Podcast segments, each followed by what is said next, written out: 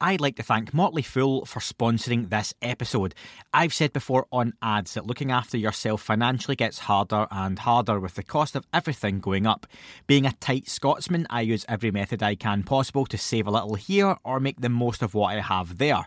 Motley Fool is one way that you can definitely look to maximise your income from investments. The age of stock picking is here with towering inflation and elevating interest rates. Sticking your money in a passive market just isn't going to get you what it used to, but it doesn't mean you have to abandon the market. There are still ways to invest for the future. You just need to know where to look, which is where the Motley Fool comes in.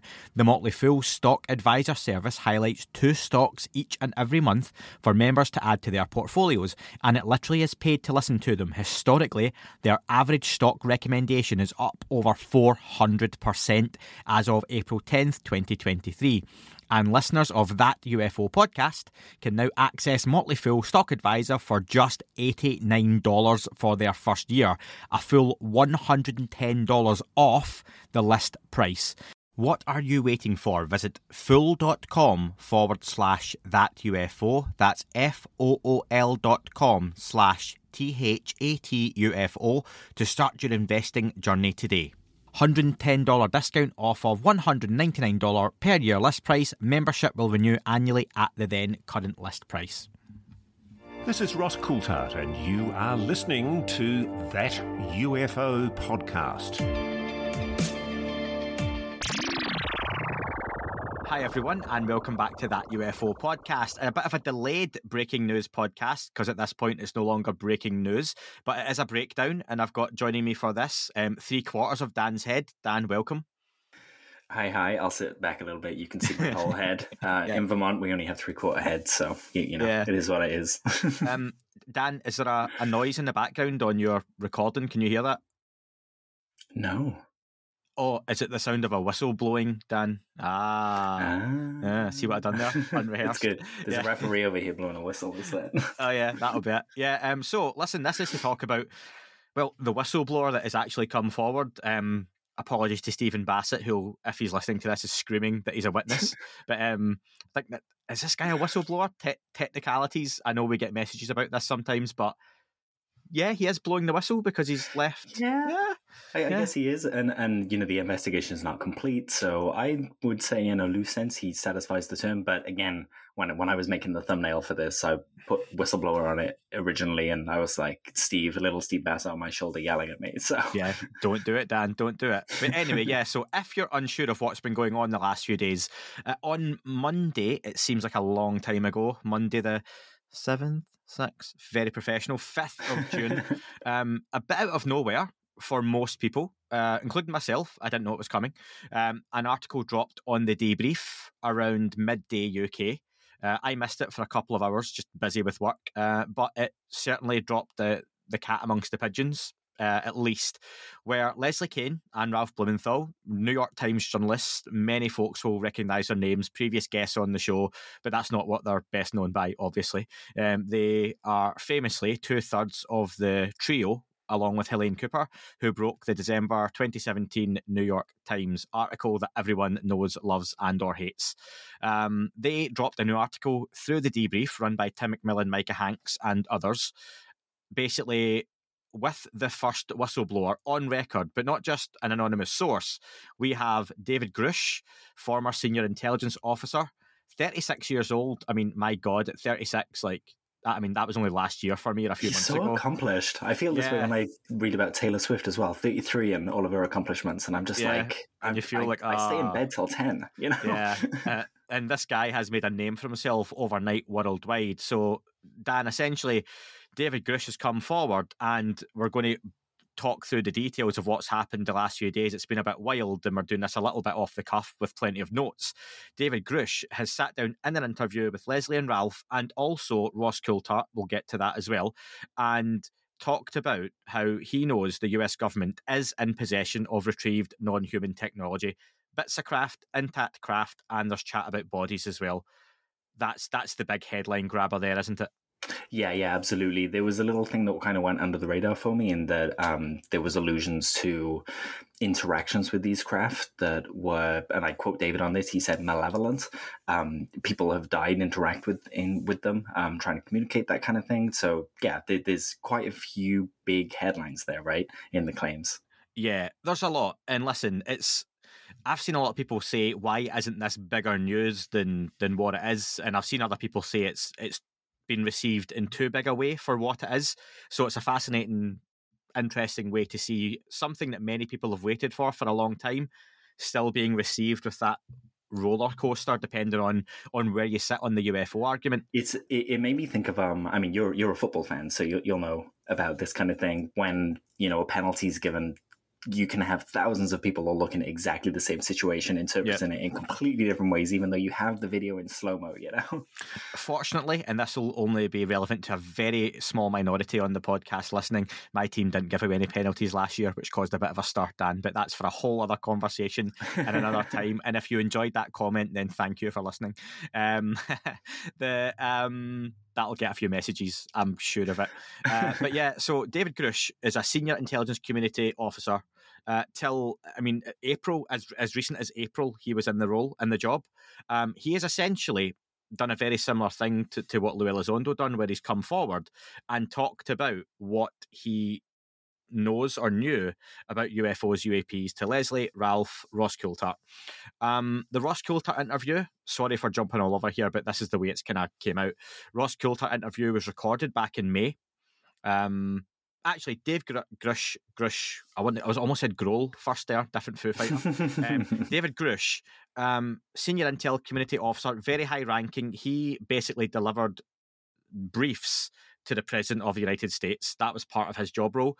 He had access, and this is important, to hundreds of special access programs and the documents classified documents and this is where essentially he's if i'm getting this right dan has has gathered the information that's led him to believe there is a ufo program highly compartmentalized really top secret but we have bits of craft a full craft bodies and like you say potentially interactions as well. He has said, and I think it's really fair to put this right up front, he's not seen pictures or videos of any of this, and it's just from seeing the documentation which he has also claimed he has given some documentation to Congress that he has managed to put this together. So we're not getting photos, we're not getting videos, but we do have a whistleblower on record who's talking to Congress, who's came out, being interviewed. This this is a massive story, regardless of of where it goes. This is quite a big thing, isn't it? Yeah, hundred percent. You know, there uh, there are legal consequences if David is lying about any of this. We're talking, you know, ten thousand dollar fine. We're talking jail time. Um, a lot of man hours have gone into investigating this from the inspector general side.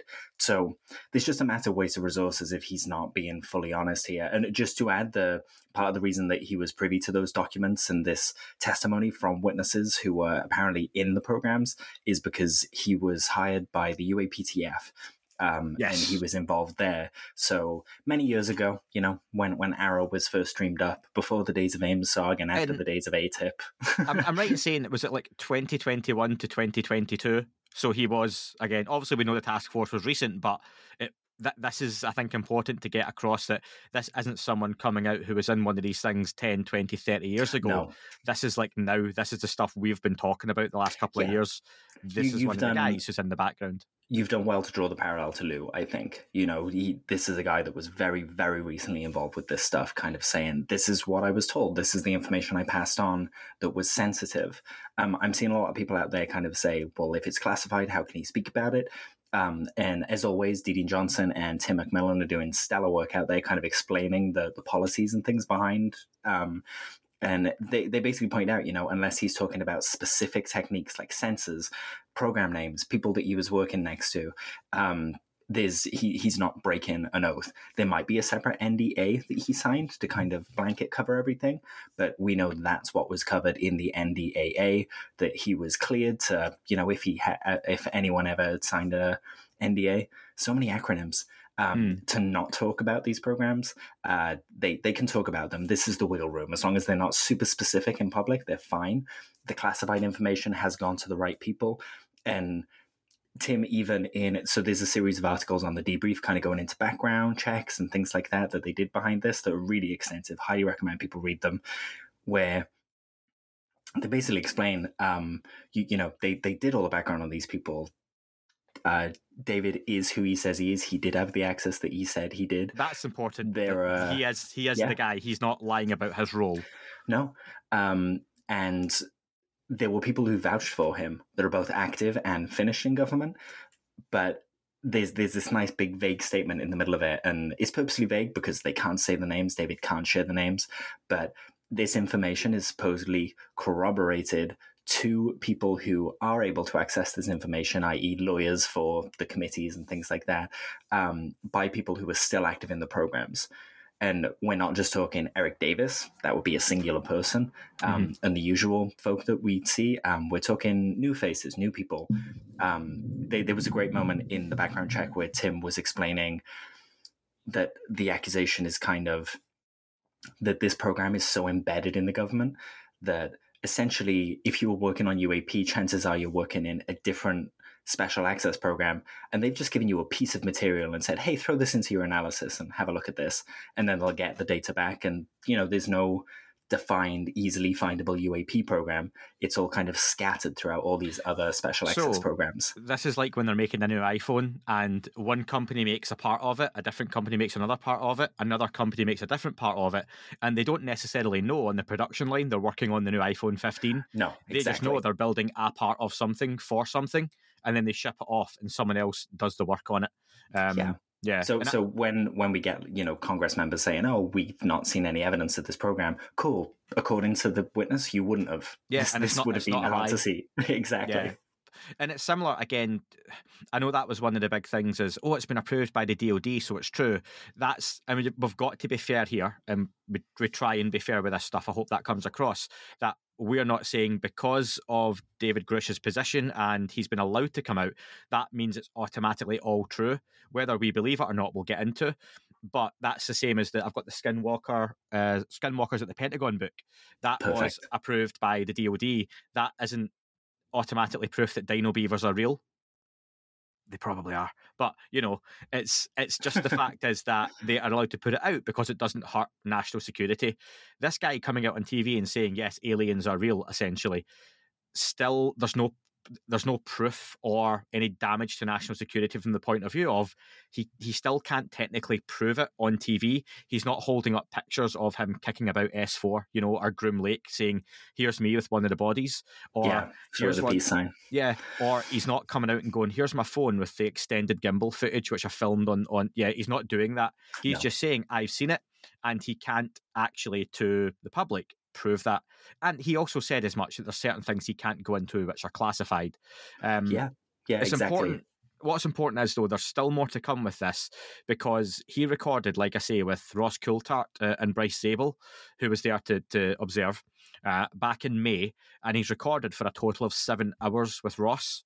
Now that has aired in very small snippets so far on News Nation, uh, the the news channel, and the full thing should be going out. Is it this Sunday? So we've kind of got an in between. So we've had the snippets, which yep. are a teaser for a documentary going out this Sunday, which will have more extensive interviews with him. But once that is, that's like an hour long. The rights for the full seven hours of interview the go back footage. to Ross. And okay. Ross has said he's dedicated to being able to share the full thing. So those seven hours, as long as it will be, uh, are going to be well worth the time spent. I'm sure we'll get a bunch of clips and things like that from it. 8,000 uh, 30 second TikToks, something like that, yeah, yeah um, for the TikTok generation. But yeah, that, that will all come out, and, and Ross will want to get that out as well.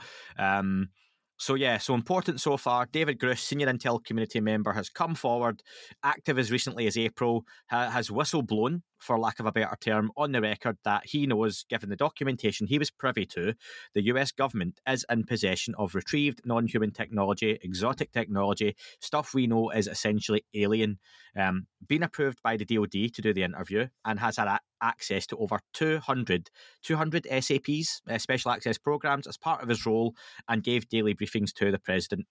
Cool. So that's where we're up to. If you hadn't heard it, that's where we're at. If you had heard it, that's a, hopefully a, a, a nice, concise summary. In no uncertain terms, this whole instant is discussing non human uh, technology or non human intelligence it's big because he's not minced his words. It's literally he's no. coming out and saying this is what it is. Ross Coulthart um, called a few things out on his interview, and some of the first questions that came up was, and we love the debrief uh, with Tim McMillan, Micah Hanks, all the folks associated with the debrief. Yeah, um, can say friends of the show, friends of ours. We speak to them regularly. Um, that's still not the New York Times. That's not you know the Mail on Sunday. That's not CNN. It's not Fox. It's not Sky News. It's not BBC. It's not Al Jazeera. All these huge networks. The debrief is is wonderful, but is still a niche site. They got. Do you see how many impressions they got, Dan, for the article? Well, I remember the website crashed like multiple times throughout yeah. the day. Uh, but go on, how, how, many hits per second so, probably they've given? Well, I, I, I didn't see that, but I know it got 2.2 million hits in a pretty short space of time. I mean, one, good for them. Congratulations, yeah. guys. They work hard. Yeah, that's you know that's that's up there with big breaking news stories around the world that major organizations have huge servers for that kind of stuff. These these guys yeah. don't. Um, so it it was a big story, and it makes it made a lot of people question why have the New York Times passed up on it? Why did the Washington Post pass up on it? And I'll quote Ross Coulthart here: "Gutless cowards." That's my best Australian for the moment. It was great. Um, and that is a direct quote. Um, but he said that on uh, his, his uh, Need to Know podcast with Bryce Zabel. Um, I recommend, and the links will be in this description, to go and check that out and to go and read the article. This is their work. This is their piece. Go and make sure you do that, uh, please, because they deserve the credit for it. Um, that New York Times and Washington Post, essentially, from what we've seen, required more time before they would publish it. They wanted to do further vetting on the story. But Leslie Kean and Ralph Blumenthal have since came out and said uh, in a joint statement because it literally was the same word for word statement yeah, that yeah, it was. they were they were under pressure. Uh, have they said why yet? No, they, there's not been any illusions. This is the thing. There's, okay. there's, it's been said that the whistleblower was pressuring them, that they had to, or David himself was pressuring them to kind of so go I'll, for it. I've heard, I've heard that that he was basically yeah under. That's yeah. I but don't the, want to say the, the why of it though um, there's no real reason given. You know, he he's filed two IG complaints here. Um, so there's the one with all the information, but then there's also a, an anti-reprisal one um, where he's trying to protect himself because some people are make, starting to make his life uncomfortable. So it could be to do with superiors pressuring him and things yeah. like that. Um, but there was also a little thing that came up yesterday where Steven Greer came out saying that he'd been mentoring this guy and uh, we got a statement through through uh, you know some friends um, from David where David basically said, no, you know, I, I haven't been mentored by Greer and so on and so forth. So part of me wonders, did he feel pressured because he was going to be represented publicly by Steven Greer and his story was going to be represented there? That, for a lot of people, takes the wind out of, you know, its sails when, when Greer is presenting things. Mm. So that could have played a part here as well. Yeah, a lot of what I've said here, Dan, has been approved by Christopher Mellon himself. Um, that, that's not true, but that is essentially uh, what Stephen Greer tried to do with David Grusch. Um, it sounds like because he very quickly distanced himself from that whole situation. Uh, and we'll touch on that at the end because um, Steven Greer's got a, an event coming up this weekend, which still interesting timing nonetheless. Um, coincidental or not. Uh, but that that was announced a few weeks ago. But yeah, David Grusch very much seemed to get a little bit of pressure or a lot of pressure. The, the stigma might be reducing, but the risks are still there for people. You know, I've not actually seen yet if David Grusch has a, a family, um, relatives, if he is just you know kind of lone lone ranger type guy out there on his own doing this. But that there are still risks and the people who and this goes for influence influencers or YouTubers or podcasters or journalists that I, I got on well with, respect or watch, who claim these people just need to come forward. We deserve to know that that still those people that have the risks on this and they do have families and you know futures and careers to think about when, when they're coming forward with this. So it's not as easy as that still. And I think David Grusch has at least been, and I hate using the term brave, but it is a brave thing to go forward just to talk about the UFO subject on any media platform like this. Um, but he certainly had the right people with Leslie, Ralph, and Ross leading the way to, to help him do that. Um, we, we had to, an sorry, go on. I, I, I, want to just expand on that a little bit more though. Um, Ross Coulthart did say on Need to Know that there have still been terrible things done by people to protect this secret in the name of national security, and criminal charges must be brought onto individuals.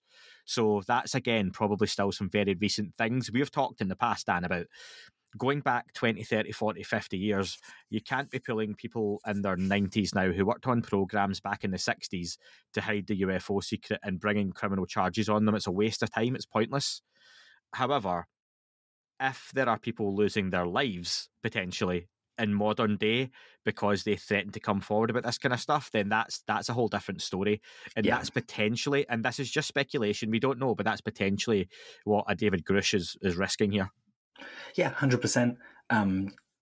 It's clear that he feels compelled to tell what he sees as the truth, you know. And when I say that, I don't mean to be like squirmy like Kirkpatrick. I just mean he's sharing his experience so that it can be investigated, which is what we want, right? We want Congress to investigate these things.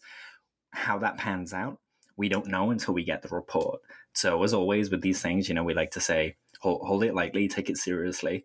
Um, but this is a big step forward. This is this is almost like if uh, you know, Eric Davis had, uh, you know, been deposed by Wilson and kind of got all those in, that, those bits of information, you could almost look at this like a, you know, um, uh, the the Grusch tapes or something like that, you know, the Grusch yeah. memo. Yeah. Um, except this comes with him, you know, Grusch hour.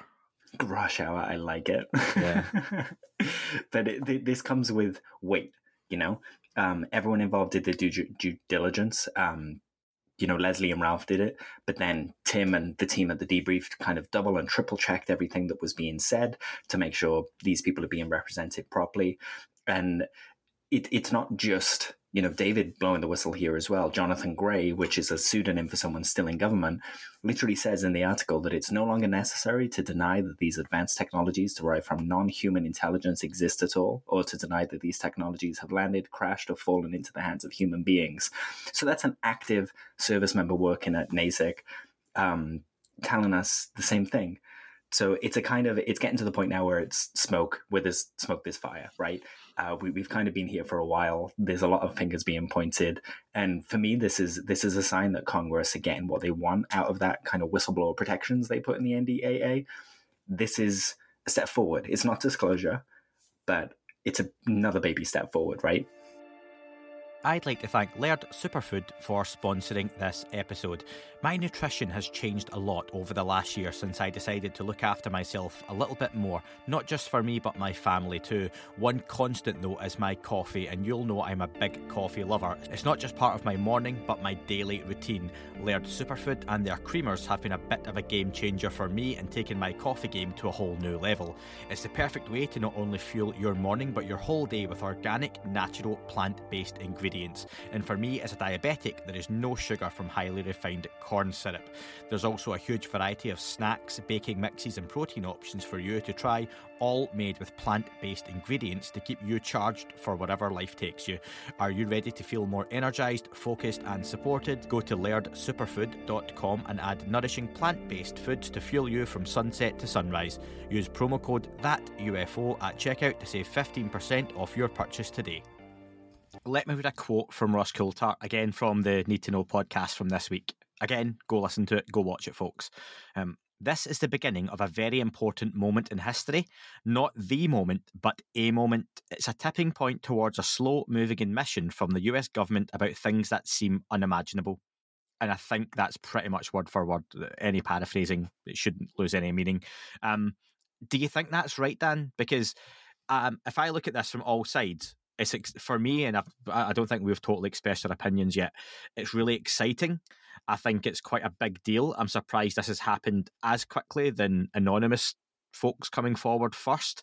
Um, I think where this could lead, and we'll get back to this, is is probably bigger than the story itself. Because if David Grusch has handed in documents, classified documents to Congress, showing locations of programs, people who work on programs, what those programs were, where they're located. You know, Congress can act on that, and that can be the bigger thing because suddenly they were looking for a needle in a haystack. But what David Grusch may have done is chopped out 95% of that haystack and went, look here. Yeah, hundred like, percent. Uh, those NASA panelists should now kind of their ears should be perked up, and they should be going, "What? We have material? Okay, let's let's skip the science we were talking about on the panel the other day, and let's get a bit in that material. Let's talk to some of those people who were in those programs and working on different stuff, because those scientists can probably have a really good idea of the implications of those things. They can derive knowledge from what was being worked on, you know, and apply it. They don't need to see the whole craft and the whole caboodle to to do that." So this is a really interesting moment. It could be a leapfrog moment, you know? Yeah. So let me ask you, Dan, reasons to be cautious on this, okay? So cautious hat on for a moment. Why would anyone still look at this story and think, right, okay, hold up, hold up um, for the song. Why, why would you not want to run 100 miles an hour with this one, with the whole, oh, here's disclosure, this is it? So essentially, what we have is someone telling us stories. Now he's put himself out there and he's, you know, been deposed and kind of testified in front of lawyers. He's been sworn in to do this. There's there's no real incentive for him to lie here. But that doesn't mean that he 100% isn't, right? Uh, we, we have to kind of be cautious there. The the two things that were held as kind of making it a big deal was that DOPSR process that you mm-hmm. already pointed out, that Skinwalker book behind you went through as well. Um, a thumbs up to talk about this stuff publicly does not mean that the DoD agrees with what is being said. That's a different yeah. kind of ballgame. We also have the the Inspector General saying that this was deemed credible and urgent to be investigated. Now, that again doesn't mean that they agree with what's being said. It means that they're agreeing this, if true, is big and it needs to be investigated. So all of the big kind of you know the, the authorities that people would appeal to they're all kind of holding their tongue a little bit and, and saying you know we're going to investigate this we're going to take it seriously we're going to talk to all these people that david spoke to and look at what he's given us until we get that report there's nothing really tangible for us to hold on to here, but this certainly generates a lot of conversation in the public sphere and gets these ideas out there. We've even seen The Guardian and The Telegraph and these kind of big, really, you know, non tabloid newspapers pick this up. So this is a really important part of the public conversation, but ultimately, until we have photos and videos and these people that actually worked on these programs coming forward, uh, it's it's hard to kind of say, yeah, definitively this is the moment. Like Ross said, it's a moment as you said, The Guardian, my uh, notifications popped up on the desktop and it was uh, Reddit quoting The Guardian UFO picture. so it was a nice, nice timing. Um, yeah, I think Ross himself on the podcast said that, you know, it is fair and very fair of Ross to also say this because it's in the name of transparency and all that uh, David Grusch could turn around to the DoD and say that he wanted to come forward with a load of false allegations and technically could still be permitted. You know, not to say that that is the case, but it was Farah Ross to confirm that. But I don't believe that is the case. Um, several big outlets for me as well. Reasons to be cautious. Passing up on the story is a little bit of a hmm. Why would you not want this? I'm sure they have their reasons. That's still a UFO story. Not that they haven't published it in the past, but I think there's also been various reactions. And again, like you say, would a major editor look at this and say, "Yeah, it's a senior official, but it's a story. Can you give me photos? Can you give me proof? And at the minute, no, because it's all classified. So they'll go, I have to pass on it. But I think on the flip side of that, reasons to be optimistic, Ross himself said, along with Leslie and Ralph, they spent a lot of time, like you said, checking David Grusch's credibility. This is what folks have wanted, you know, whistleblowers out on record. And I can't think of any other journalists short of a, a George Knapp as well, being able to bring folks like this forward. And I know since there have been a few other people that I've messaged have said they've known about this for a few months themselves. Um, if I remember, James Fox had said a few months ago he spoke to potential whistleblowers when he was in Washington.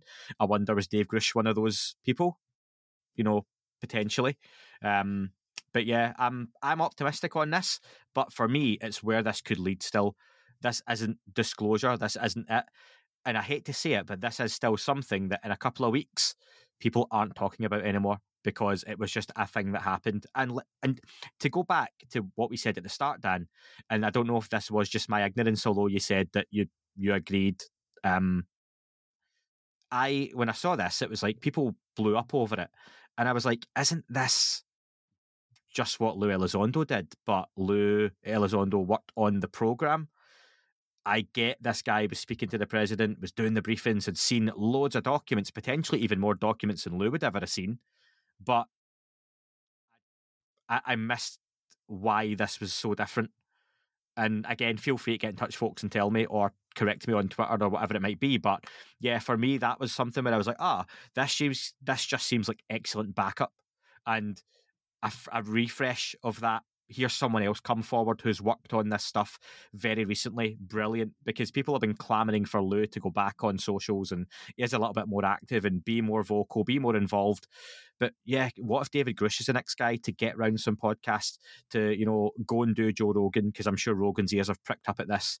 Yeah. Go and do those big outlets, do those big interviews and talk about this in a big way. So yeah, I've just waffled on, Dan. Yeah, no, I, I mean, I totally agree with you there. You know, Lou, Lou was in AATIP. He probably had a few leads. Uh, the the UAPTF guys, we know that they were talking to kind of you know the previous team and getting some pointers and things. And Lou did say on a podcast before, you know, um, he alluded to knowing where the programs were and knowing where to kick the door down. And to, I, I, think his words were, "I wouldn't just break the door down; I'd rip the walls apart." So he he knows where these programs is. So I've got to assume that information was passed down the pipe to UAPTF um, and that they carried on investigating and kind of found all these leads.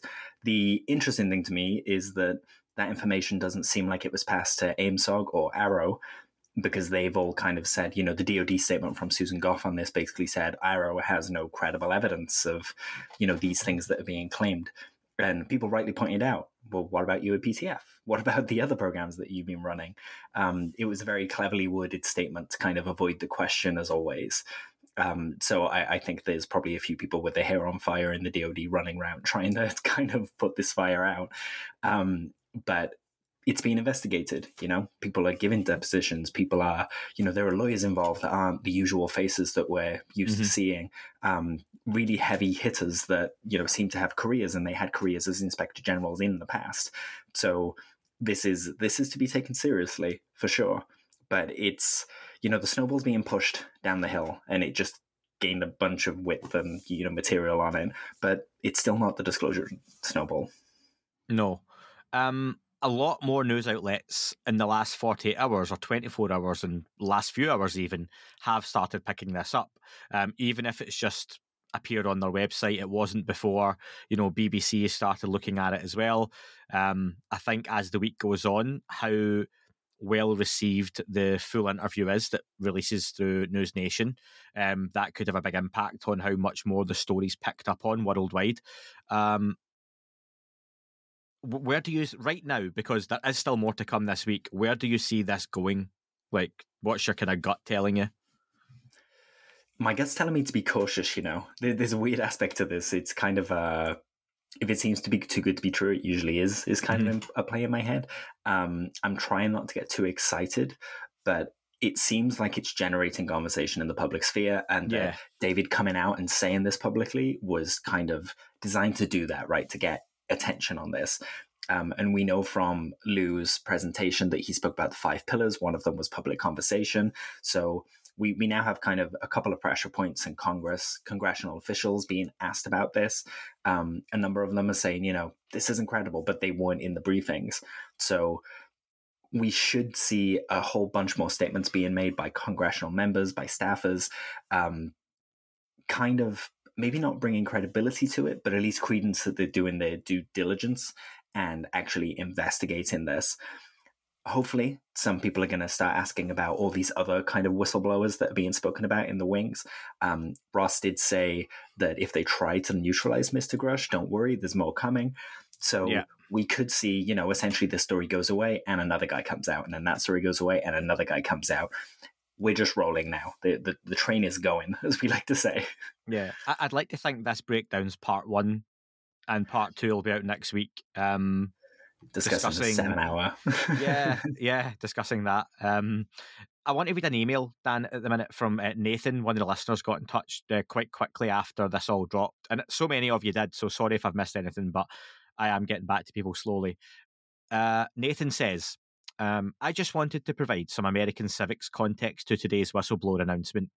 This dispatch article seems coordinated with Chris Mellon's Politico article from over the weekend, Agreed. and the two articles seem timed for release at a time when the news cycle and the agenda of the US Congress are both empty. Congress just passed a requisite debt limit bill over this past weekend and doesn't really have anything on its plate until the funding bills at the end of autumn. Moreover, most members of Congress will start up their re election campaigns around that same time, after which very little will get done in Congress until the new members are sworn in in 2025.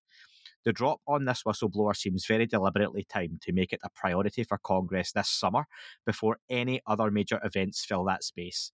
We have a public whistleblower saying he's given information about recovered vehicles to Congress. If he was able to say publicly, then every member of the committee who received those reports should be able to confirm if they received and if they believe them to be factual looks to me like there's an intentional effort to get that to happen this summer. If it doesn't, and I'm sure there are factions who will work to stop it, I'm afraid this disclosure project involving Elizondo, Mellon, Nolan, et al. should be set back or could be set back until at least after the 2024 elections. Exciting times regardless. Stay well. I like that sentiment at the end because, yeah, regardless of what you think, exciting stuff. Uh, thanks to Nathan. But I don't think that's totally unfair, is it? That the timing, it's this summer. We've kept hearing this summer. We've kept hearing June, July hearings, whistleblowers, big statements. And if it doesn't happen now, I think we, we mentioned this, didn't we? Where would we be at the end of the summer if nothing happens? Then it, it makes sense that there may be a gap. And I think, and I hate to say this, there's always that the war in Ukraine, the tensions with Russia, the US, and China that could overshadow this. And people, some people listening might go, aliens, UFOs, non human technology, how can that overshadow be overshadowed by a war? Because it would because it's people, more it's more immediate right? Like it's on the doorstep of people. It's affecting them now as opposed to this you know unless unless the visitors come out with disclosure which isn't yeah. likely you know? Uh, it'll just be a bit of knowledge versus people being killed people losing their homes. Do you know dan that i might have come up with one of my favorite analogies just literally there. Do you know what that reminds me of? Is like do you remember in batman forever one of the great batman movies when uh, right at the start, and it was one of the most horrible moments in any Batman film, but it rings true, is when the Two Face breaks into the circus and kills Robin's parents, and he says, "I want to know who Batman is." And Val Kilmer, in the middle of the crowd, stands up and starts shouting, "I'm Batman! I'm Batman! Harvey, I'm Batman!" But no one notices and they're all just running about scared, fleeing for their lives. I like this. And there's Batman shouting, Here, I'm Batman, yoo-hoo, it's me. And no one knows, no one can hear, and it just passes that's it. And it that's it. It's you've got you know the aliens there going, yeah, yeah, okay, we're here, but everyone else is going, ah, oh, Ukraine, oh no, global economy's crashing, Apple's new headsets out, ah, so yeah, yeah, I, th- I think that's really pertinent, and most importantly, I can now put Batman in the tags for when people search this show. Another important point with this is uh, essentially what we were saying about Gillibrand after the hearings, where we were kind of saying that she wasn't really following up with any hard hitting questions and things like that. We've learned with this that she would have heard all of this testimony. So you've got to wonder where were those questions to Sean Kirkpatrick about investigating the these kind of claims? They weren't brought up, and so I feel suddenly like this info is being sat on um, by some of the faces that we kind of see publicly talking about UAP, and and that's a that's a little red flag for me. I, I you know wondering if some of politicians that are a bit more dedicated to using this as a as a vote issue as opposed to an issue they care about. You know, I hope it's not the case, but there's a little part of me that's just like, yeah, that was weird. They they really should have brought that up with Kirkpatrick when he said, "There's no credible evidence." Well, what about David? What about this? You know? Yeah, for me, this is a a big one that can either be fully given the green light thumbs up by those in Congress to say, you know, thanks for coming forward, true hero, true patriot.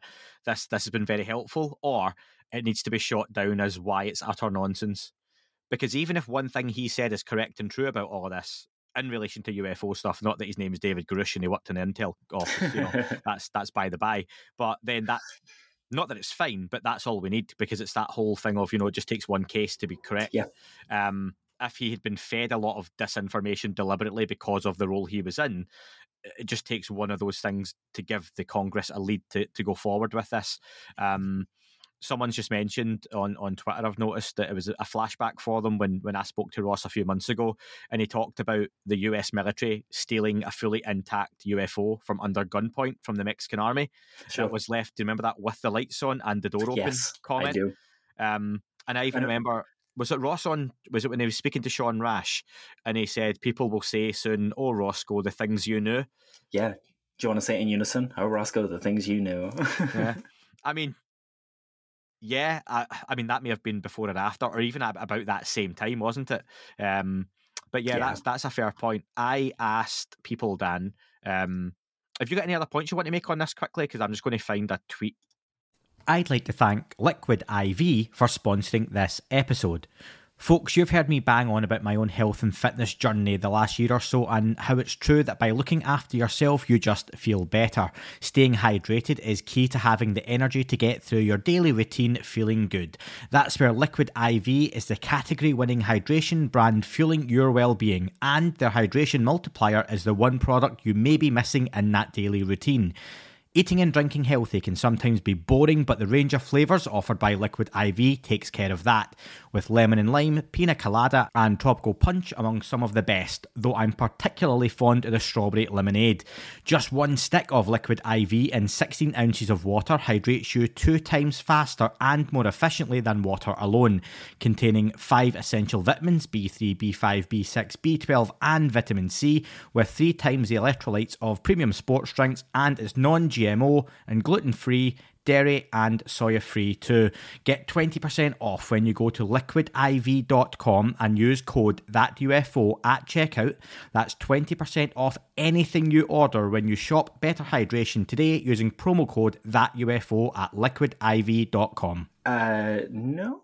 Oh, I, I, guess well, I mean there, there's there's so much to talk about with it. You know, we, we could almost go till we're blue in the face here. Um, yeah. But ultimately, it's it's how how credible do you think this is? And and it's going to vary for everyone. You know, for some people this will be enough to say this is disclosure, and for other people, it's still not enough. Um, but I've seen a lot of a lot of scientists and personalities on Twitter picking this up that haven't previously spoken about it. So it's interesting that this is causing such a public wave. And especially that a lot of the publications who passed on this story are now picking it up because it's getting traction, you know, whether yeah. it's for clicks or not. Uh, the point is the the word is spreading, right? Yeah. Um, Ross Coulthart's interview is out this Sunday, 9 p.m. 9 p.m. Pacific, 8 p.m. Central. Um, Ross said himself on Twitter, I regard this as the most important interview I have ever recorded. What David Grusch will reveal on News Nation is shocking and demands action from Congress. Big letters, we are not alone. Um, I asked on the Twitterverse, Dan.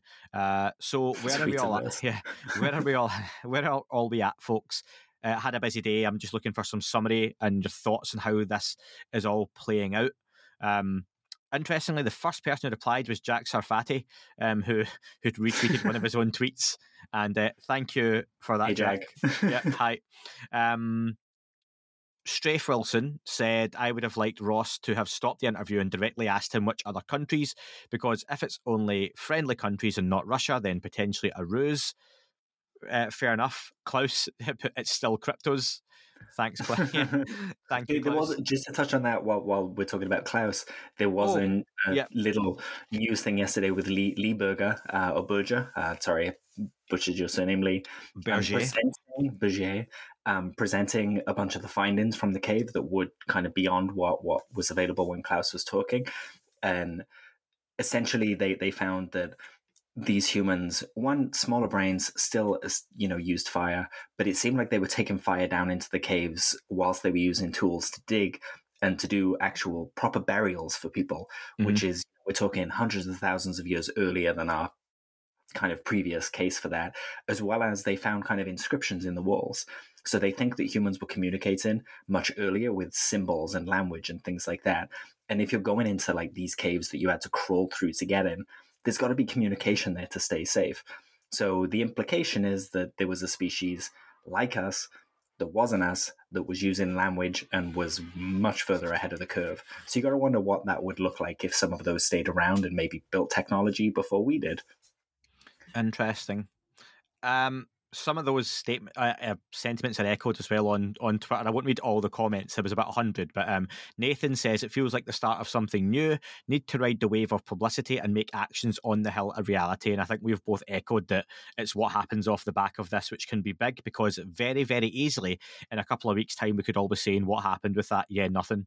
You know, yeah. there's still been things like to the stars giving the US government a piece of alleged crash material, and it all just went quiet there, there still have been those moments where things have looked like they were heating up and it's just gone quiet or cold or for whatever reason something comes out. So you do have to be fair. Um, uh, montana said still like the extraterrestrial hypothesis. Uh, michael masters on the podcast in a few weeks. Uh, jamie says i see this only going one way. Capital d disclosure. Um, and three days ago, I thought we were decades behind. Fair admission. Uh, I don't know how we'll get out of this one. Like Ryan Graves said, this is why Congress set the UAP hearings up to hopefully get this kind of info. They have to act on it. So there's an act on it again. And, um, and just to touch on there, there have been some comments from officials, from Congress members, from committee members that hearings are in the planning. There are going to be more hearings, and they're the ones that we should hopefully see a couple of you know pilots and people that say they're in these programs testifying publicly about what they know as opposed to it just being, you know, AARO or AOIMSG people kind of moving the goalposts every two seconds. I mean, one of the pilots or one of the craft would be fantastic, wouldn't it? But yeah, it really would, yeah. if, if, it has to be human, then fair enough. Future, um, future, future Dave Fravor, I think. yeah. Um, Gaz says, sadly, lots of words, but frustratingly, yet again, no concrete evidence. Whistleblower or grandiosity? I'm hoping the first. Fair comment because it's not totally untrue. Um, Lilypad, she says, I'm cautiously optimistic this might be the catalyst that finally starts real disclosure. I think David Grusch is very brave and a true hero for coming forward and only hope he will come out of this okay. I believe others will be following in his footsteps. Lilypad, I have just opened up your tweet and it is huge. So I'll cut that one off there. Uh, I didn't realise you you pay for the blue tick like myself. You know, yeah. Lilypad did touch on something important there. It makes me think of, you know, when Stratton came out, and there was harassment almost immediately from certain segments for the of the community, and whether you believe David Grusch or not, you know, we touched on it with the NASA thing. Don't harass people. You, you, know, we want these people to talk about it. All we do if we do that is make sure that other people aren't coming forward to talk. So yeah, let's let's consider it a catalyst and hold it lightly and see where it goes. Yeah, Oliver Wood said I could sum this up in a single sentence. We have shifted into next gear.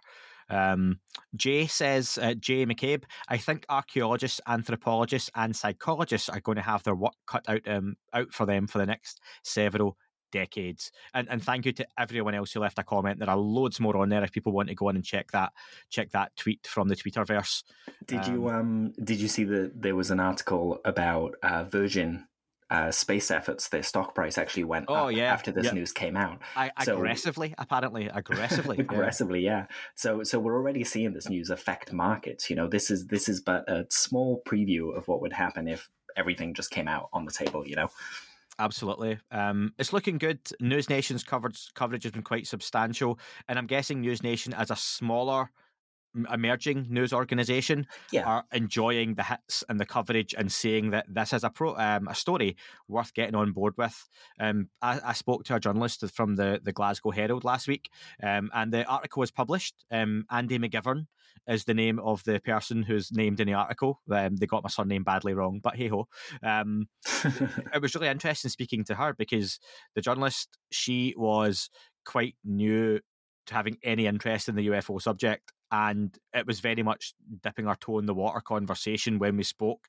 She was, very, you know, why is this, you know, happening and what's been going on and the NASA stuff, and they're really looking for more and more information on it.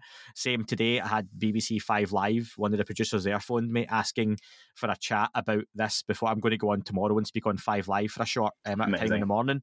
Um, but again, on the radio, they're, they're starting to ask you know, this UFO stuff, what's happening, because they're starting to see. And this is because people listening to this are liking, retweeting, they're sharing articles, they're talking to their friends about it online, they're, they're liking the stuff on Facebook, sharing it on Instagram, just having that chat and conversation. And all of that makes a difference to the point. Journalists are literally going on, and I've had journalists speak to me and quote random members of Twitter to say, I saw someone tweet this and it's not someone famous, no big celebrity, just someone on Twitter with 50 followers. And that's how a journalist came across it. So it really does make a difference when we say not just share the podcast, like the podcast, share someone's art, share an article. It does, in the grand scheme of things, make a huge, huge, huge difference to to folks looking for this information. Hundred um, percent. And, and we've spoken before about, you know, this is all happening as we've got this massive connected world that, you know, we can immediately give gratification with a tweet or, you know, a Facebook post or something. News travels fast.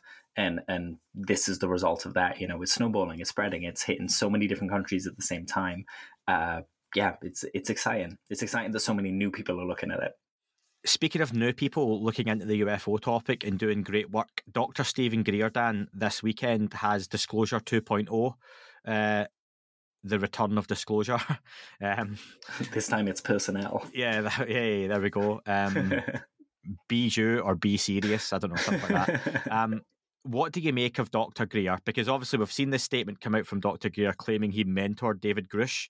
David Grusch has then come out and said utter nonsense. So you know, believe who you want there.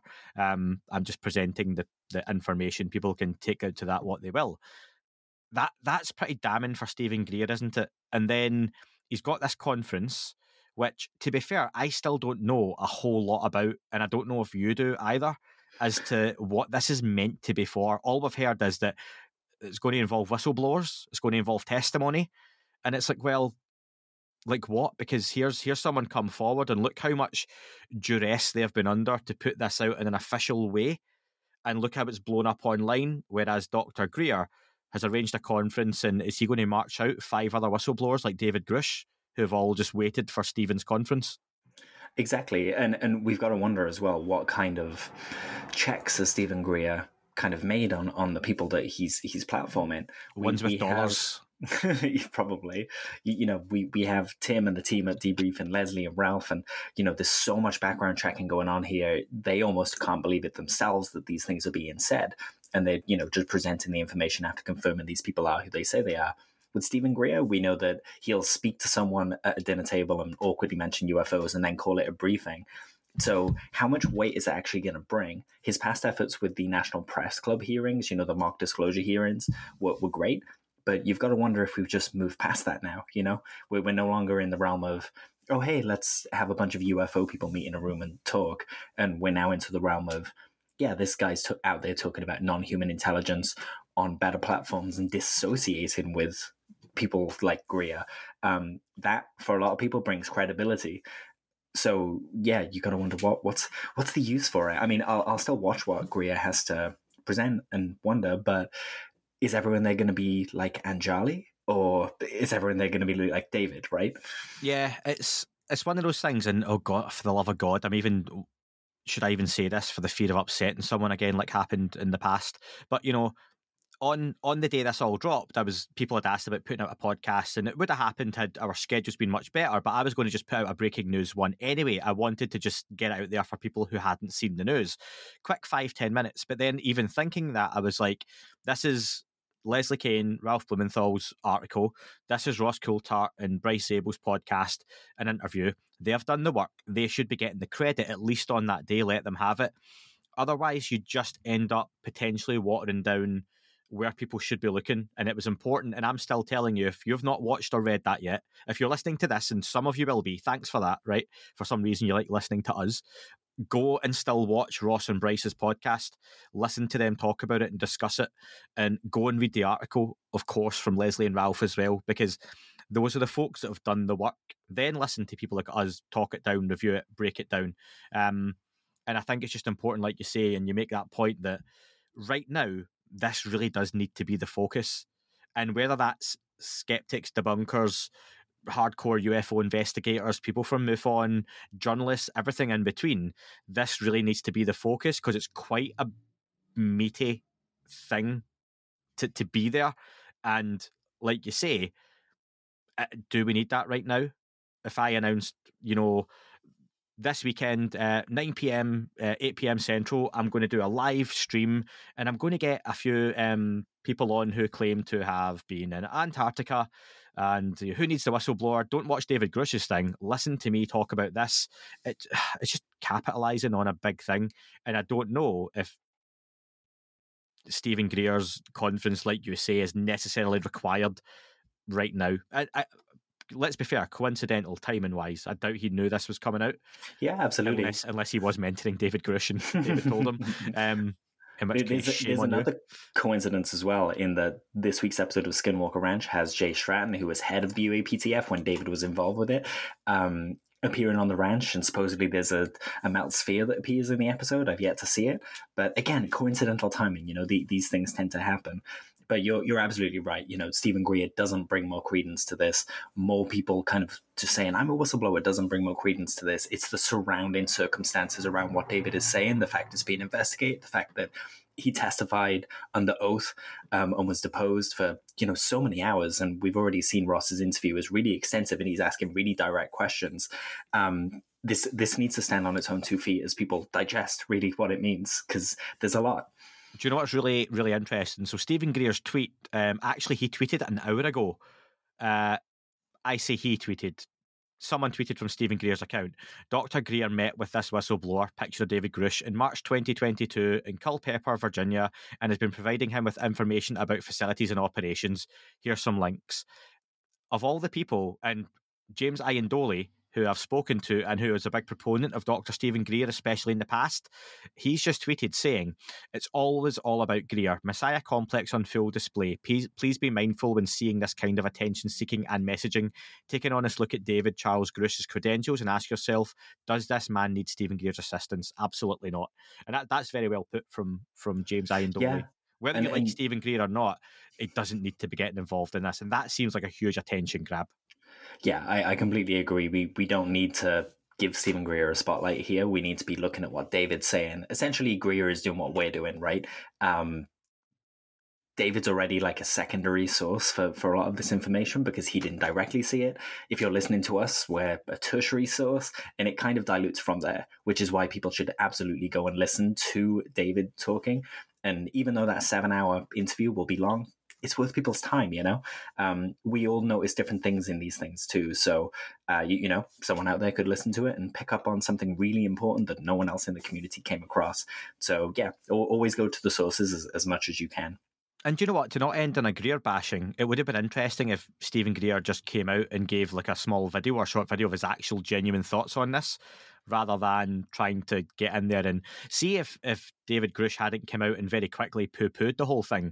It may have stood with some weight behind it, but it clearly doesn't because we're going to say David Grusch isn't lying because that would be an odd thing to lie about. So, yeah, aye. Yeah, absolutely. I'm looking forward to seeing David hopefully open up with a couple more interviews. Um, but there's a remember when Stratton came out and he started talking and it was at Alien Con? Uh, yeah. you know, we, we had a conversation of does that platform in itself kind of dilute what he's saying?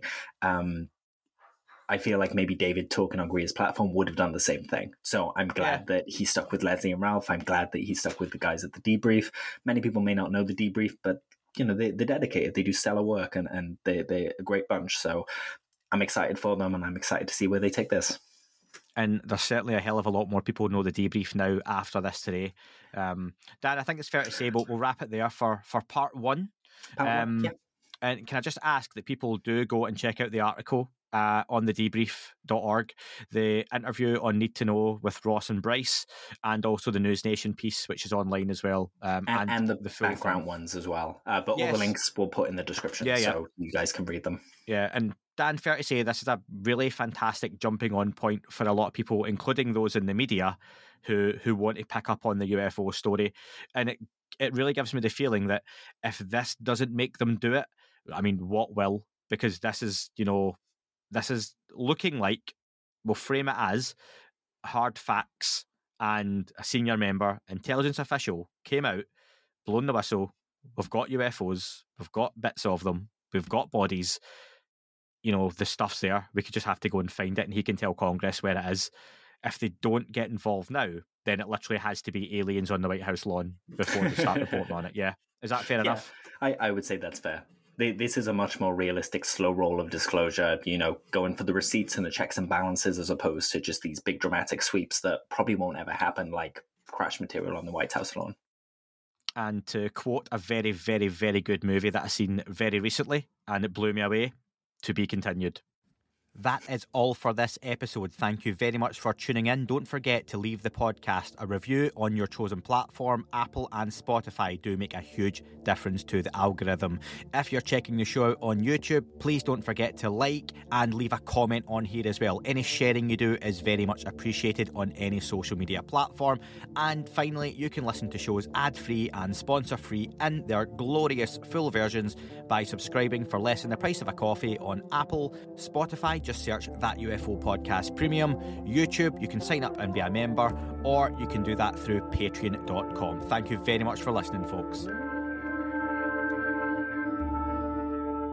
It wasn't a tic tac and not quite a saucer, more like a hubcap designed by Chaucer. A little baroque and quite steampunk, like Alice was playing bass for the Parliament of Folk. The little fucker hovered right outside of my window, and when I shoved out the screen, he made it an issue. I don't think he expected me to see his ass, but I'd had some champagne and